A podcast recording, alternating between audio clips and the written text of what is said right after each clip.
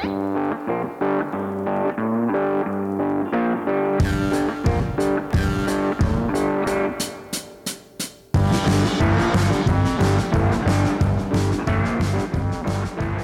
on Reasoning Through the Bible, we're going to meet a businessman who makes a business proposal for a brand new project. Steve, I don't know if you realize that the Bible talks about project management and how to make proposals and how to sell an idea to a person in authority, but we're going to meet somebody that does that today when we go through the book of Nehemiah. Yeah, and being that I worked in that field of project management for about 27 years, I'm glad to know that there's some information here. I've actually used some of the things that Nehemiah has done in my work before, but uh, it's going to be a good review. And today we are going to meet Nehemiah, who is a great project manager, a great businessman, and he's going to approach King Artaxerxes with a very important request, something that's been weighing heavily on his heart. As we saw in Nehemiah chapter 1, Nehemiah had received some news about the city of Jerusalem and how the people were discouraged and the walls were broken and the gates were burned. And even though Nehemiah had never been to that city, that's where his people from. That's where his fathers were from. He had a great heart for the city of Jerusalem in the land of God there in the land of Israel. Today, he's going to approach King Artaxerxes, and we're going to see how he does that, and we can learn a great deal from that. So if you have your copy of the Word of God, turn to Nehemiah chapter 2. And Steve, if you could start at verse 1 and read down through verse 8. And it came about in the month of Nisan, in the twentieth year of King Artaxerxes, that wine was before him, and I took up the wine and gave it to the king. Now I had not been sad in his presence.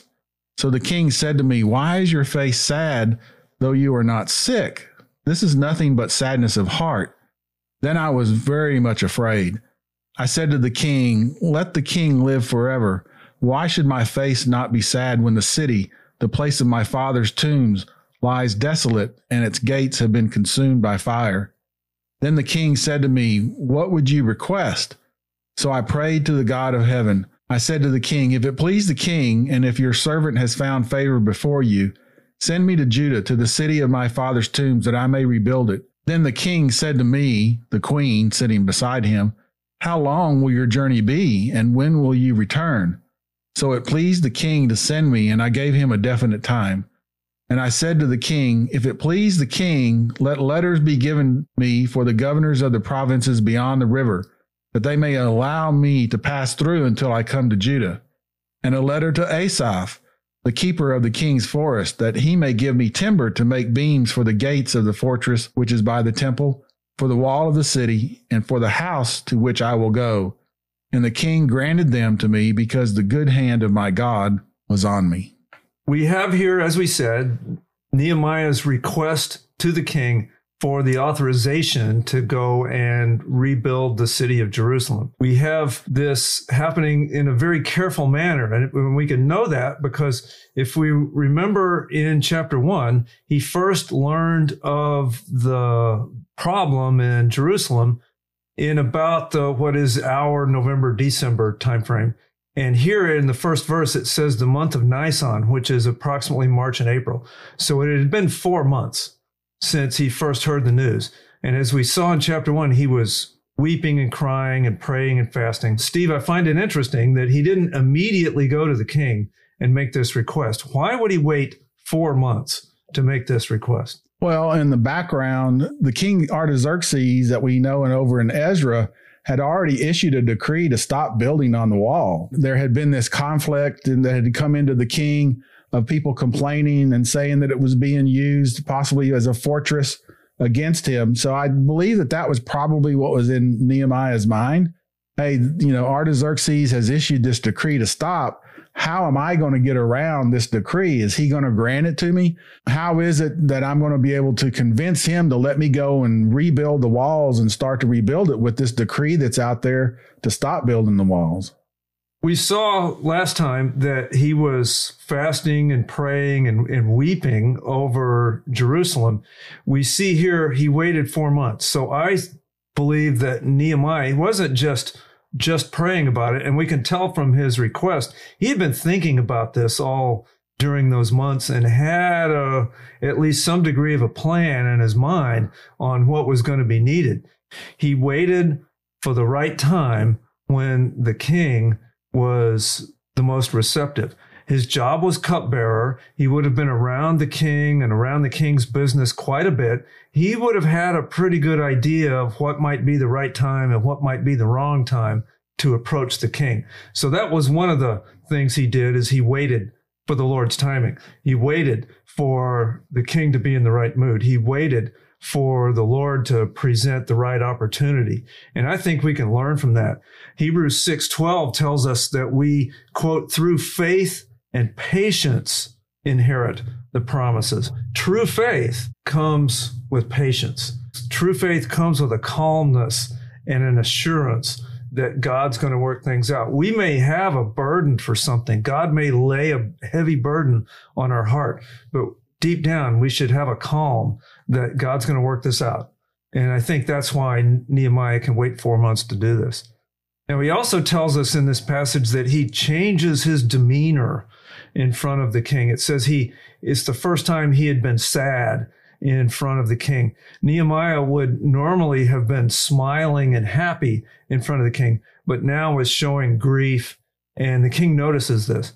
And in verse 2, the king asks Nehemiah, why is he sad? And, and, then it says he was afraid. So, Steve, why would Nehemiah be afraid at that point when the king asked, why are you sad? Well, I think he's doing that because he knows he's going to have to ask him, I, I want to go back. I want to leave the court and go back to build the wall of my home where my ancestors were.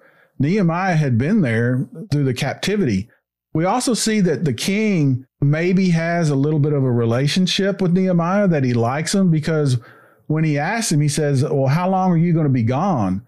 It also mentions in the text that with the queen that was next to him, there seems to be that that the king and the queen liked Nehemiah, and Nehemiah probably knew in his heart, once I go, I'm not returning. That was that, and then also, hey, I'm fixing to ask the king to go and rebuild the wall from what had been a decree to stop building the wall. Nehemiah waits, says in verse one that wine was before the king, the queen was there. So this probably wasn't a time where there was some heavy state business that would have caused a lot of pressure and frustration. He waited till the king was in a good mood with his family there. One of the reasons he would have been afraid was the servants around the king were expected to show pleasure in being in the presence of the king just being in the presence of the king, oh, I should be happy because I'm I've been honored with being in the presence of the king. On top of that, Nehemiah being the cupbearer would have been expected to be professional, would have expected to be happy, would have expected to be kind of a pleasant demeanor. And here he's going to be asking to leave because again, Nehemiah, enough of a project manager, Nehemiah knows he's going to be the one that's going to have to go lead this. He's not going to be able to delegate this from a distance. He's going to have to go do it. And asking to leave the king's court would have been, or at least potentially received as, a, as an offense to the king. And the king has all the power in the world. He, he could decide whatever he wants on a whim. The king could have said, who do you think you are wanting to go away from me? And, and, could have done whatever he wanted. And on top of that as you pointed out steve the king had already issued a decree to not do what he's about to ask to do. So th- this is a potentially major issue that he's asking here. And it's not just afraid but very afraid. And in serving uh, this earthly king we have to wait for an invitation. Nehemiah had to wait for the right moment and he waited four months. Steve, I think we can learn something from this. What can we learn about approaching our king? Do we have to wait four months until the king's in the right mood because we're scared that he's what, what reaction we're going to get from our king? No, we don't. And that's the, the great thing that we have. We're told that we can come and approach the throne of God at any time through our prayers and petition him for whatever our needs might be or whatever it is that we want to go to him with in prayer. That is something that I think maybe we have lost in our current age which we live. You served at the king's pleasure and a lot depended upon the mood of the king. If you caught him in a bad mood or at a, at a wrong time, and his reaction might have been to banish you from the court, It might have been, depending upon the situation, hey, put him in the dungeon, put him in prison, kill him. We've lost that serving at the whim of a king and depending upon his every word and, and how his moods were, we don't appreciate that today. But as we said, we can go boldly, as scripture tells us, to God at any point in time with our prayers. The whim of the king in Artaxerxes' days could have removed our head from our shoulders, but we don't have to do that. As you quoted, Steve, what you were quoting was Hebrews 4:16 says, "Let us come boldly to the throne of grace." So as Christians in the New Testament, Christians can come boldly into the throne room. We don't have to worry about the whims of the king because our king is always loving. He doesn't always grant every request that we have, because some of our requests are misguided. I thank God that He didn't answer some of my prayers in the ways I asked Him at the time, because later He had a gr- greater plan. But our King, we can come anytime, we don't have to wait four months. We don't have to wait four minutes. We don't have to wait till he's in a good mood because he's always loving and he's always going to give us a loving response and he's always going to give us the best response that is good for us. We don't have to work, wait till he's finished with the, the king's business in a business meeting. We can come boldly into the throne room. Then in verse three, Nehemiah is already prepared with an answer and he tells the king about the state of his ancestral land. By mentioning the place of his father's tombs in verse 3 this brings a sense of a higher cause that the king would have respected. Nehemiah wasn't saying that the reason he wanted to leave was because of some selfish ambition.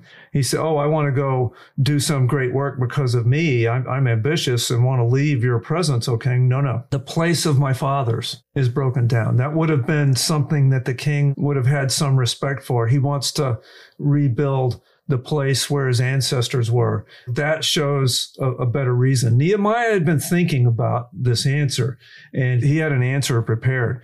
The king in verse 4 asks, What, what do you want? And in 5 through 8, Nehemiah is ready with this answer. He already has this high level plan. Steve, what do we know? What can we tell from this, this plan that he's got? Well, he asked the king, he, he gives him the request why shouldn't I be sad? The place of my ancestors lies desolate. He does appeal to Artaxerxes' emotions and puts a personal spin on it of where I came from, where my ancestors grew up. It's all desolate. It needs to be rebuilt.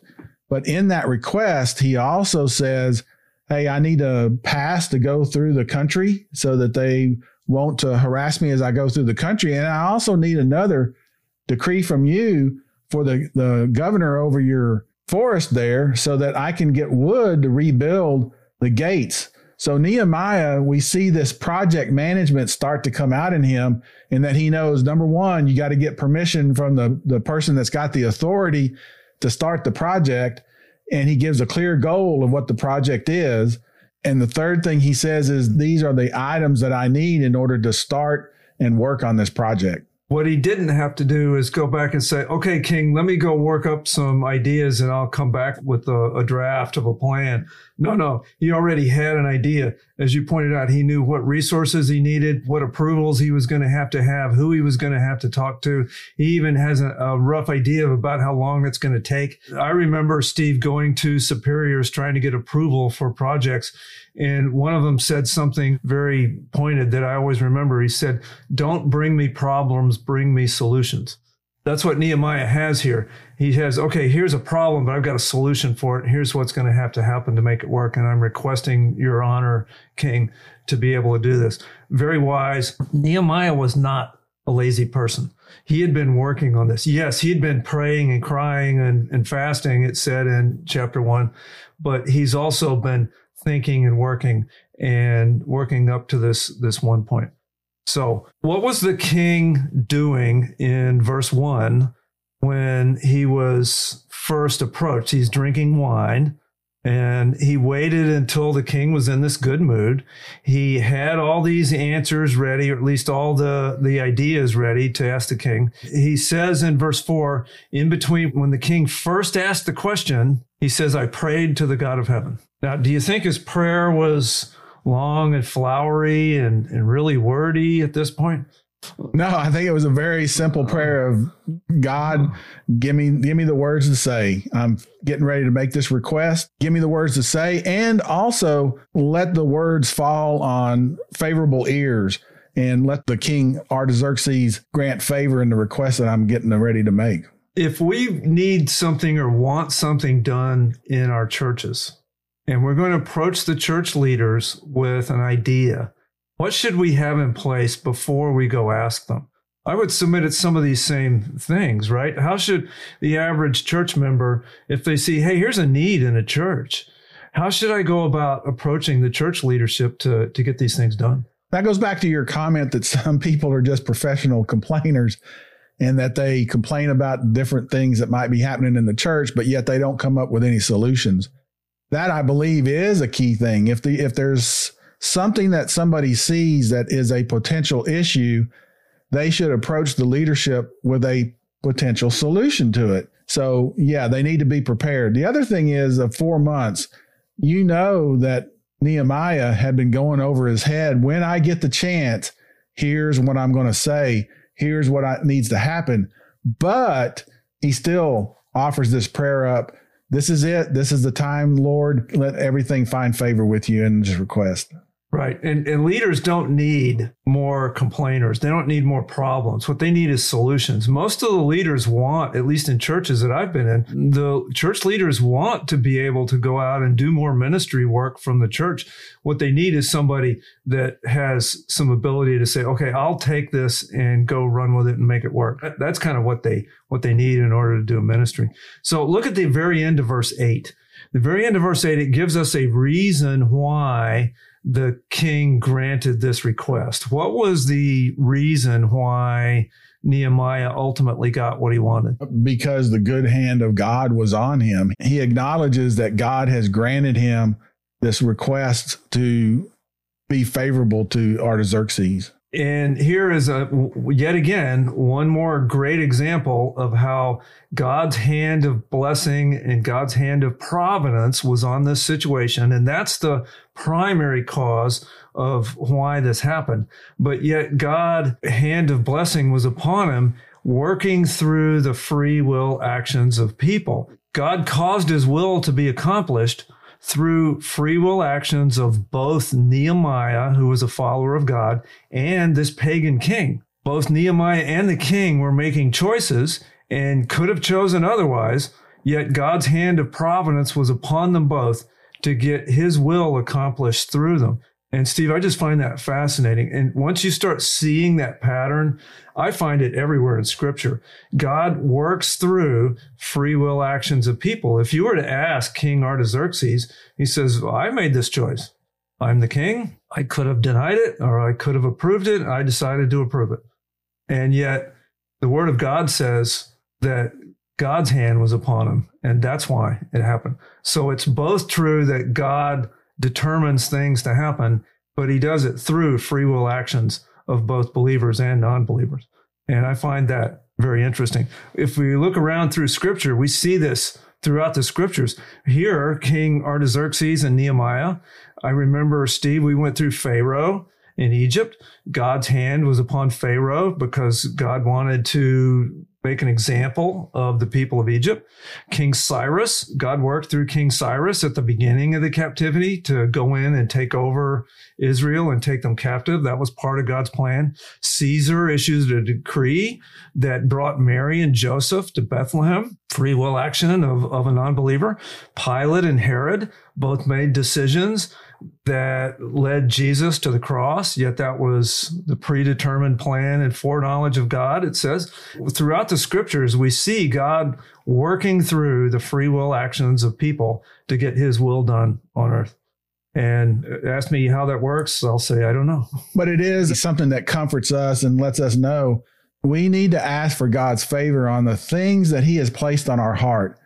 So that's just a start something that God is moving you to do, that's just the beginning. Stay in connection with God, continue to pray and ask for doors to be open, for opportunities to come about.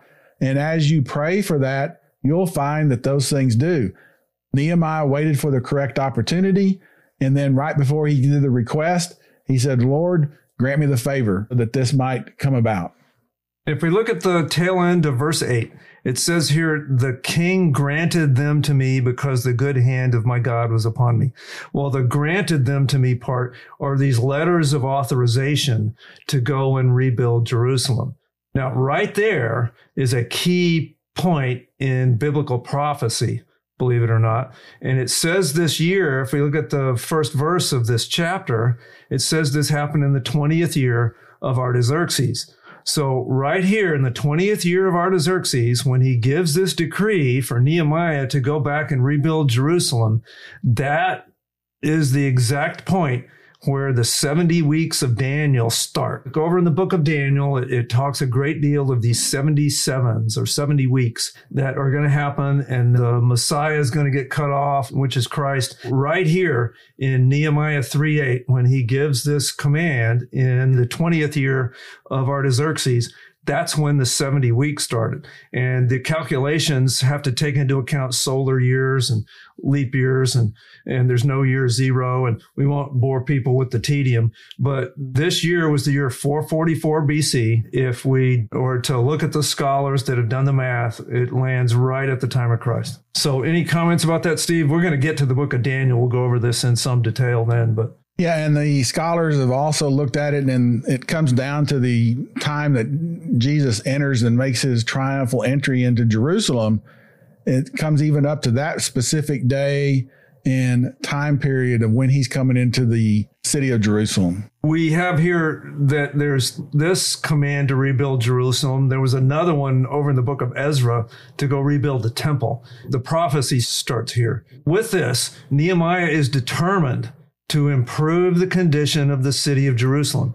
He had a biblical reason to be involved in governmental processes to improve the condition of a city. Say that again. He had a biblical reason to be involved in governmental processes to rebuild the city of Jerusalem.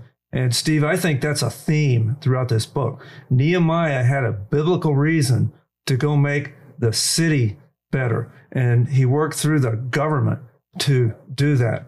And I think one of the main themes of this book is that we as Christians should work within the system to accomplish God's will. Most of us in our places where we live have the ability to at least tell our officials what we believe. And if we tell them biblical things, that's our obligation. It's up to God to work into their hearts. And I don't know why this is controversial, but we have in our churches people that deny this. And I see it very plainly here in Nehemiah. He works through the government to accomplish a biblical purpose for a greater good. He realizes that he is the man of the hour and that he is uniquely in a position to be able to influence the government to accomplish a biblical purpose. And we should take that as an example. Some of us are in positions to be able to influence our governments for a biblical cause and a biblical morals and a biblical purpose. At a minimum, we can vote for candidates and tell our local officials what the Bible has to say about the issues that come before us. Well, that's because Nehemiah is working through God on what he's been placed on his heart. And so he doesn't go out and start making his own plans. How am I going to bring this about? He has those plans, but you get the sense that he's worked this out with God. What is it, what is it I need? We talked about him spending four months. He's working through God. While this has been placed on his heart, he doesn't leave it up to himself to come up with everything. No, he continues to pray about it. He continues to go to God about it. And the right opportunity and time for him to bring it up comes up.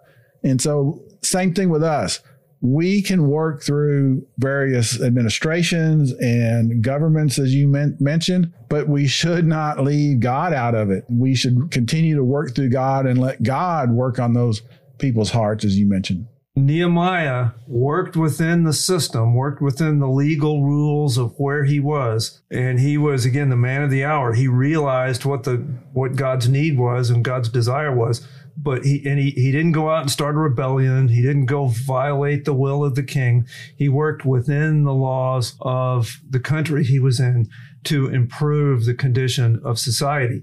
He had a yes, a biblical reason, but the biblical reason improves society. As we're going to see before the end of this book, it, it provides order, it provides a moral position, it provides a lot of things. We should take this as an example. We, just like Nehemiah, have a biblical mandate to improve society for a greater good, and that is generally with godly morals, godly ethics, and godly ways. We should work within our system, don't violate the laws, but we can work within the system to accomplish those goals and let God do the rest. When Christians stay silent and stay in our churches and don't get involved in influencing the government for a greater good, that's when society falls apart. We are to be the people of the hour because who, who if, if if no one else but the Christians, I mean, we're the ones that have the divine truth and the divine ways that people should work and how societies ought to work.